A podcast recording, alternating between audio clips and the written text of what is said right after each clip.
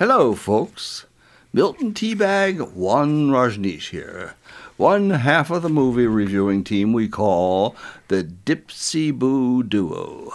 My colleague, Ronald Colbin, is here with me portraying, as usual, our duo's snobby and sexually ambiguous better half. And this is our soon to be popular show, one we're calling the Dipsy Boo Duo Visits the Flicks.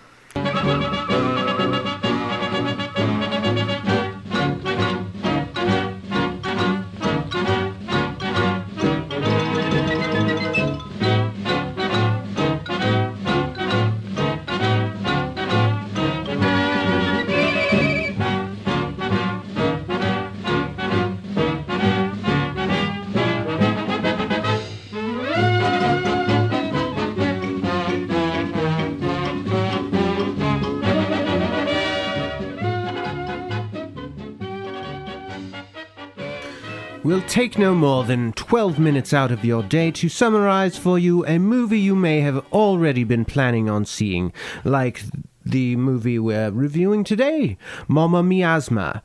Though I can't for the life of me understand why anyone would voluntarily go see it. I had to see it for my job.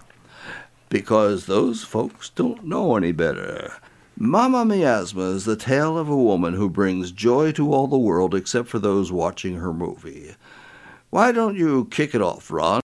I give you the vivacious Ronald Colbin, just back from the mysterious East, where he was put into service as goalie for the Pakistani national soccer team in preparation for a third World Cup competition. Ron, give us your pseudo sophisticated views on the movie Hackneyed in the Park. Hackneyed in the Park? No. We have to talk about Mamma Miasma today. Admittedly, it's easy to confuse those two movies because they are both inspired by musical aggregations with similar sounds. Mamma Miasma features songs by ABBA, and Hackneyed in the Park features songs by the Lawrence Welk Orchestra with Florian Zweibeck and the Lonely Lennon Sisters. You know, Milty, once upon a time in my distant youth I was a film star. Bigger than Valentino, bigger than Gloria Swanson, bigger than Mickey Rooney. How, oh, how did I ever end up in Portland, Oregon reviewing movies like Mamma Miasma? I keep hoping life will get better, but it doesn't. What little plot line there is in this clinker consists of a tale that no one would believe in a billion years. One concerning a frowsy denizen of London's worst slum who briefly climbs out of the gutter to make an attempt to find the man, or men, who knocked her up. This unbelievable event supposedly took place during a boozy incident at a working woman's pub some forty years before resulting nine months later in the birth of Guidolina, a nymph played by the late Jerry Lewis in drag. It's an interesting side note that scenes featuring Lewis could not be shot until some weeks after he passed away. His contract had no escape clause in the event of illness or even death. Open eyes had to be painted on Lewis's dead closed eyelids, giving him the appearance of an insomniac Raggedy Ann doll. As Mamma Mia trudges through her quest, music by the Irish band The Pogues plays on in, plays on the soundtrack, drowning out most of the dialogue. This is a curious touch because it has the Pogues fumbling drunkenly about attempting to play ABBA songs which they most likely had never heard before.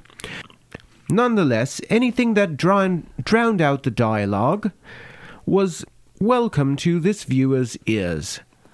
Though this motion picture is about as much fun as watching an air sickness epidemic in progress, the producers somehow managed to sign some of the biggest stars of the 1960s to play expatriates living in and around Greece.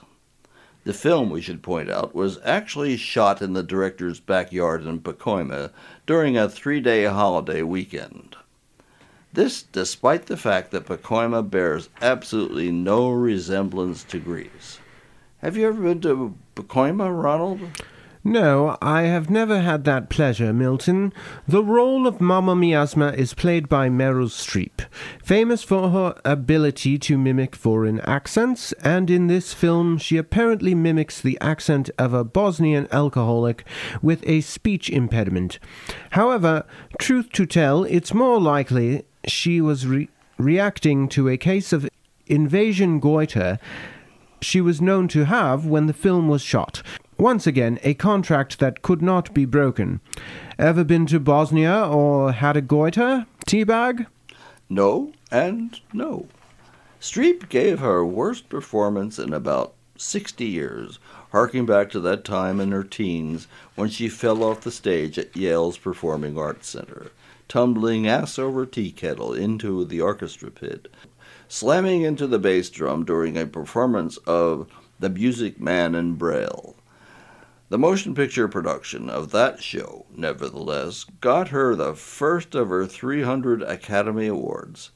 As an homage to her stage characterization, they left in the scene in which she did a dive into the bass drum. Mamma Miasma is obviously aimed at a middle aged audience, boomers being the only people who could recall songs by ABBA. For those under the age of 50, ABBA was the Swedish answer to Tears for Fears. That is why we have men of a certain age working in male hunk roles. Pierce Brosnan, Colin Firth, Stellan Skarsgård, Andy Garcia, Woody Allen, and Cher. We won't reveal any spoilers for you, only because there are none. I was of the opinion that the credits didn't roll soon enough to leave the theater after the first 15 minutes. Do you two usually sit through the credits before leaving, Ronnie? Always. I want to see who the producers hired to be the assistant director for the second unit. I collect those names, a little hobby of mine, kind of a variation on train spotting. Do we have any clips from this film to play for the audience? Yes, we have one scene, the one where Streep accuses Stellan Skarsgård of diddling her 40 years summer. before. So she came up for the opening and she was dancing in the aisle. So I'm hopeful that the others will be pleased, but you never know. There's great disapproval, especially from the youngest. The youngest ones. Disapproval? That doesn't well, sound fair. It's the spandex they're all afraid of. That scene is followed by Streep besting Skarsgård in a bare knuckle brawl fought to the tune of Fernando. Well, what do you say, Ron?